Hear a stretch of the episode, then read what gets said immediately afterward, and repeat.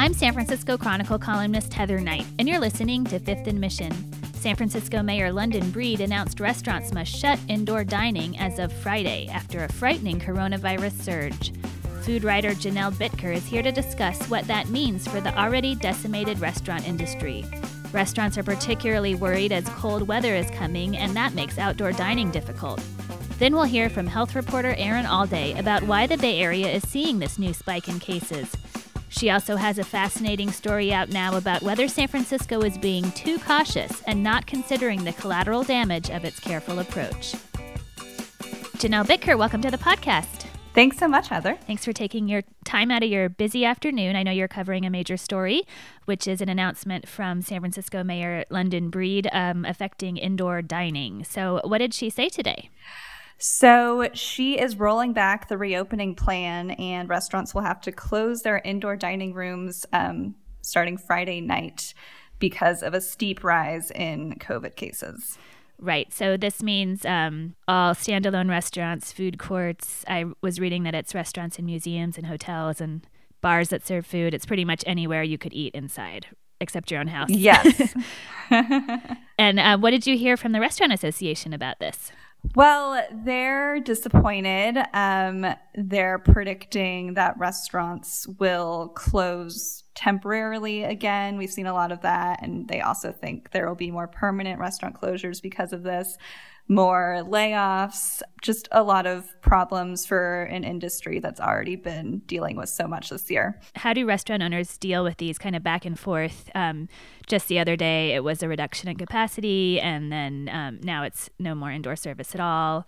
What are you hearing from restaurant owners about what it's like to kind of go with these always changing directives from City Hall? They find it very, very difficult. Um, I think they're generally really frustrated that they don't get more of a heads up about these types of changes.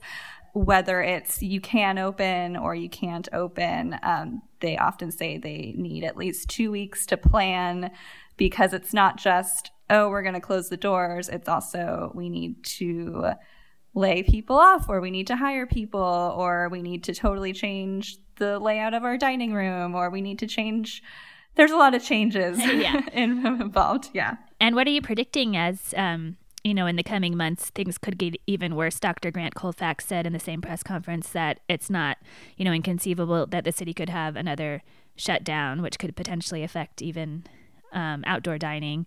So, what are you anticipating in the industry that was already so crushed by this? It's going to be really rough. Um, I mean, I think a lot of restaurants here have very wisely not totally depended on their indoor dining. Um, there are some restaurants that have just stayed closed because they think they can't survive if they can't do indoor, but others have really adapted, building those parklets we're seeing everywhere, or creating um, patios on parking lots, or just really leaning into takeout and delivery. And I think if they have outdoor takeout and delivery, it could be fairly stable. The other wild card is just that winter is always a slow season for restaurants. I've heard from some restaurant owners that it drops 25 to 50% in the winter oh, wow. just because of the holidays. Yeah, people just don't go out as much when it's cold. Mm-hmm. They diet in January. um, so it's always a challenging time. And then when you add this, um, I've been really worried about winter for our restaurant scene were they already getting concerned about outdoor dining? The um, weather dropped, or the temperature dropped a lot this week already, and you know it's anticipated to rain quite a bit in the coming week. So I imagine they were already concerned about what the weather would do. Yeah, I talked to quite a few restaurant owners about the season change, and a lot were spending tons of money um, on tenting, on building roofs on their parklets, on heating lamps. I think there's a heating lamp shortage. Oh wow! Uh, yeah, it's it's really tough for everyone, but they're also they were preparing for that. Unlike Mayor Breed's announcement today, they've known for months that winter was coming, and they could make those adjustments. But one thing I thought was that was maybe going to happen was we would just see some restaurants temporarily close for winter and and not deal with it, but that remains to be seen. Mm-hmm. I'm really liking the parklets. I hope that they stick around permanently. Seems like they might, or at least for a few years. Um, and I know that back in the spring, the um, prediction was that half of San Francisco's restaurants would close permanently. Have you heard anything about whether that has come to pass or any new predictions? Does that sound right still? I haven't seen any new predictions, but that's a that's a really good point. And my colleague Soleil Ho has been tracking all the restaurant closures in the Bay Area, and we definitely haven't lost half yet. But I think some of those projections were based on the long game, and we have some good news in terms of a vaccine mm-hmm. potentially coming soon. But um, there are a lot of challenges there still. So who knows?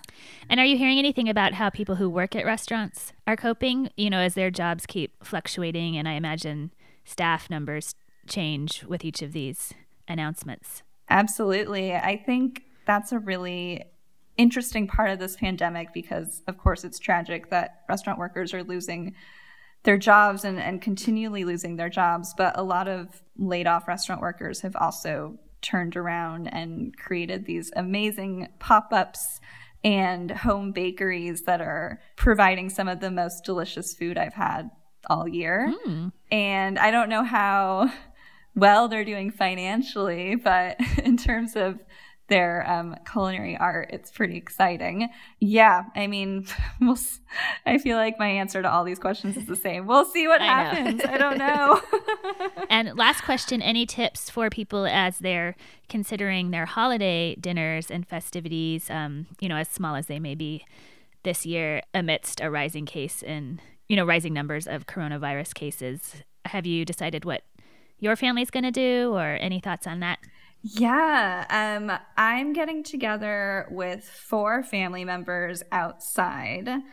And so it's going to be a pretty low key, much smaller than usual, um, socially distanced Thanksgiving for lunch. Hopefully it doesn't rain. I know. I have no idea what we're going to do. Um, but we actually ran a, a guide um, this week online, and it'll be in print on Sunday on restaurants that are doing really appealing looking Thanksgiving dinners um, for takeout and delivery. Mm.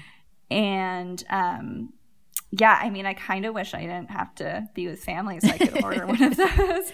The one from Liholiho Yacht Club in particular really speaks to my interests. Um, there's a sticky rice stuffing in there that I would really like to order. You still can. Your family can eat it, right? I, maybe, or I could just order it and put it in the fridge yeah. and eat it the day after. Well, then nobody has to um, cook. Then no one has to cook. And we also have a nice pie guide and that Soleil put together. And also we have lots of recipes that can be easily scaled down. Oh, great. Well, I will look for that. And thank you so much for joining me. Thanks, Heather. We'll be right back with Erin Allday, the Chronicle's health reporter, to give an update on the city's coronavirus cases.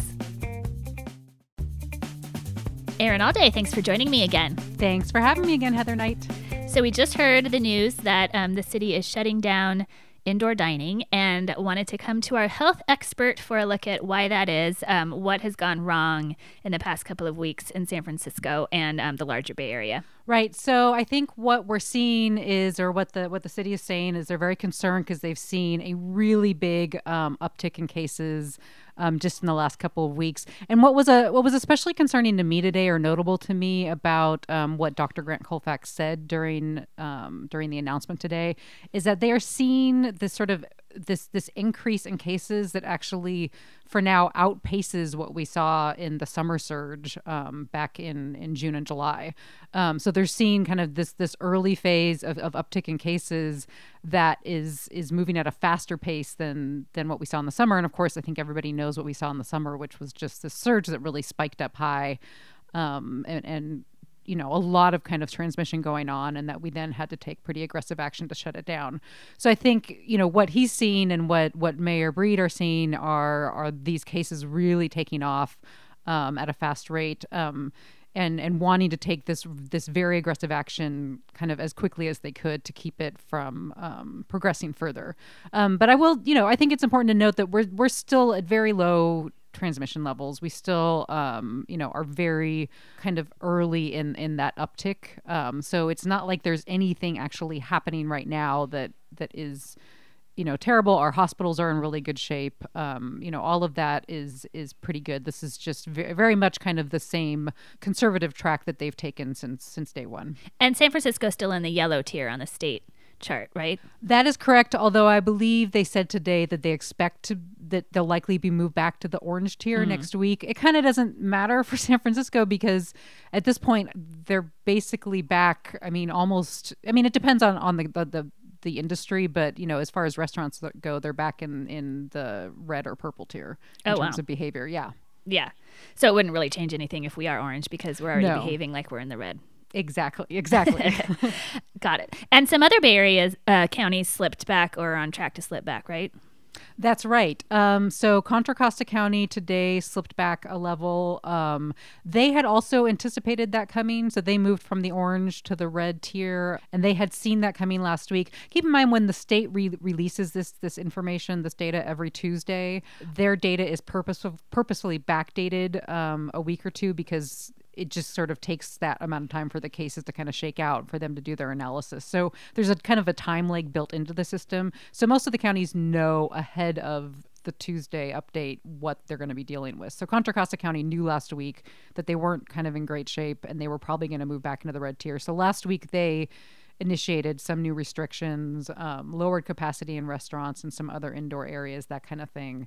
Um, and now, sure enough, they're at that level. And um, Santa Cruz is not technically Bay, Bay Area, but they also um, were bumped back a tier, and you know, are, are had to had to reinstitute some similar restrictions. Mm-hmm. And this is all kind of trying to stave off a shutdown over the holidays, right? Uh, Dr. Grant Colfax alluded to that being the most severe yeah. possibility.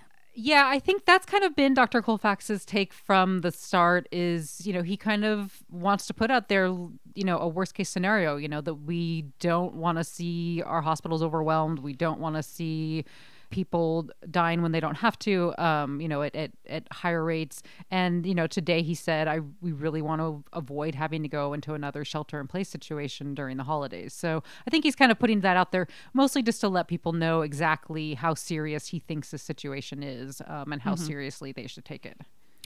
And you have a separate story that will be up on sfchronicle.com when this um, podcast episode comes out, looking at San Francisco's conservative approach, led by Dr. Grant Colfax and others, um, that has been pretty cautious this whole time. And um, your your story looks at on the one hand that has resulted in very few deaths and cases in general, and transmission has stayed low, and people have stayed healthier than they have in other parts of the country. But there are concerns that um, the city's not taking in all the negative side effects, such as kids not learning in schools, and there's far more drug overdoses than there were last year, and other negative side effects of being cooped up at home. So I wondered if you could kind of lay out your thoughts on San Francisco's approach, whether it's the right one overall, and and the concerns maybe they're not addressing. Yeah, I think it's a really important conversation to be having, um, and those are the folks that that I'm hearing from now. It's not quite like people are pushing back against San Francisco, although there is some of that. I think it's more like as this goes on, and especially as we think about the fact that we're going to be, even with the vaccine on the horizon, it's going to be, as you and I have talked about, like six or nine months or longer that we're in this situation. And you know, at some point we really need to think about what the sort of what the what the collateral damage is of of all of these restrictions, these economic restrictions. Um, mm-hmm. Like you mm-hmm. said, not having kids in school is a big deal. I mean, everybody knows that, but yeah, you know, the the idea is, you know, maybe San Francisco has sort of done such a great job and yes, we have, you know, like the lowest fatality rate of any big city. That's fantastic. Nobody's going to argue that that isn't amazing. Um, and, you know, has very low case rates compared to a lot of places. But, you know, on the one hand, it's the sense of, you know, have we sort of been too conservative and maybe we need to like kind of loosen up a little bit and accept that maybe we'll have a few more cases, that maybe there's, I guess maybe asking, you know, is there some wiggle room in there? Is there mm-hmm. some room to sort of open up a little bit more, be a little bit more flexible? Um, and still kind of keep things under control mostly keep that death rate down but also allow more activities but the other side of that is that san francisco by doing so well is you know, maybe we're in a position we kind of have this luxury of being able to experiment, of being able to say, okay, we're ahead of the game. Let's be ahead of the game or it's probably too late to be ahead of the game, but but let's kind of lead the thinking on school reopenings. Let's lead mm-hmm. the thinking on you know how we deal with some of this collateral damage, how we deal with these secondary health effects. Let's be ahead of you know let's let's kind of lead that charge. Um, in San Francisco public schools are not leading that conversation. No, I can tell you that exactly. I mean, but that's exactly the point. Is you know critique is that we've been extremely good in this very one specific area that we've done mm-hmm. a, an amazing job with covid-19 but you know you can't help but lose things along the way when you're that narrowly focused Right. And just people saying, I think we need to have those conversations. They're not necessarily saying there are easy answers or they know what the answer is or that you just open schools wide open, but like we at least need to be talking more seriously about about all of that. Mm-hmm. Do you see any signs from Dr. Colfax that he would become more whatever the opposite of cautious is? Not risky, but um, more. It's open. kind of it's it's really hard to say because I mean he's you know he's been obviously incredibly conservative and and has has had this response from the start and obviously today is is more you know what the, the further restrictions on tuesday is further sign of this. Um, and he's understandably extremely extremely worried about how far spread this virus can become if you give it just a little bit of leash. Mm-hmm. um, and he's not the only health officer who feels that way. You know sara cody down in santa clara county has been exactly the same uh, most of our Bay Area health officers have felt exactly the same way and have been extremely cautious. So I think you know he's he's understandably concerned that if you loosen up, then this is can so easily kind of just spring totally out of control and the last thing you want is your hospitals to get overwhelmed all that i think that's going to remain forefront um, in his mind that being said, you know, he's been at this for a very long time. Dr. Colfax is very used to hearing from his public, to responding to it. I think that he's you know, I think he's known as being an open minded guy who certainly is, you know, ready to come to the table and have those conversations. And my my sense from him in conversations I've had is that he he wants to keep this approach for the pandemic and understands that, you know, there may be room to be also looking at these other things, that it's mm-hmm. not an either or, but something he can do all at once. Do you think it makes um, the potential of a recovery that much harder if say in 6 or 9 months most of San Francisco is vaccinated and and things are looking good and we can begin to return to some semblance of normal. But then the kids have lost so much education and perhaps mental health has gotten so bad and because and so many businesses have closed and so many people have lost their jobs compared to other places. Is it going to be that much harder to build all that stuff back up Right. Well, I think that, that that is the question. That is definitely the big question, and that's I think something that I and and you know we journalists are going to be following you know really closely um, over the next few months. Um, I think it's I think personally it's it's time to start asking those questions about looking at some of these these other effects and really kind of it's hard to quantify a lot of them like it's really hard to quantify schools like what kids have lost you know what i mm-hmm. mean mm-hmm. like yeah, it's but at some point we can look at things like graduation rates and test scores and you know any any number of things, kids' mental health, but a lot of that isn't isn't easy to look at now. Like the, that's the pro- that's part of the problem too. Is, yeah. is with this pandemic, Nobody's we can look at it. case counts. Well, we can mm-hmm. we can look at case counts. We can look at death counts. We can look at we have all this data dumped on us, so we we can track it. We know exactly when we're doing well and when we're not, and when we need to shift course we can't do that with schools with mm-hmm. kids we don't have that a way of tracking that and that's the same with a lot of these kind of secondary effects you know mental health effects um, you know just poverty um, you know all of these sort of side effects can be actually very hard to quantify mm-hmm. and i think that that's some of the important work that needs to be happening as much as we can but i think unfortunately a lot of this we might not really know the full kind of ledger um, both sides of it until this is behind us and mm-hmm. then have to people like yours have to apply that then to the next pandemic. I think you're going to write a really fascinating book when this is all over. I'm calling it now. no thank you. I'm going to put pressure on you. Well anyway thanks for joining me today. It was great to catch up. Thanks heather. Take care.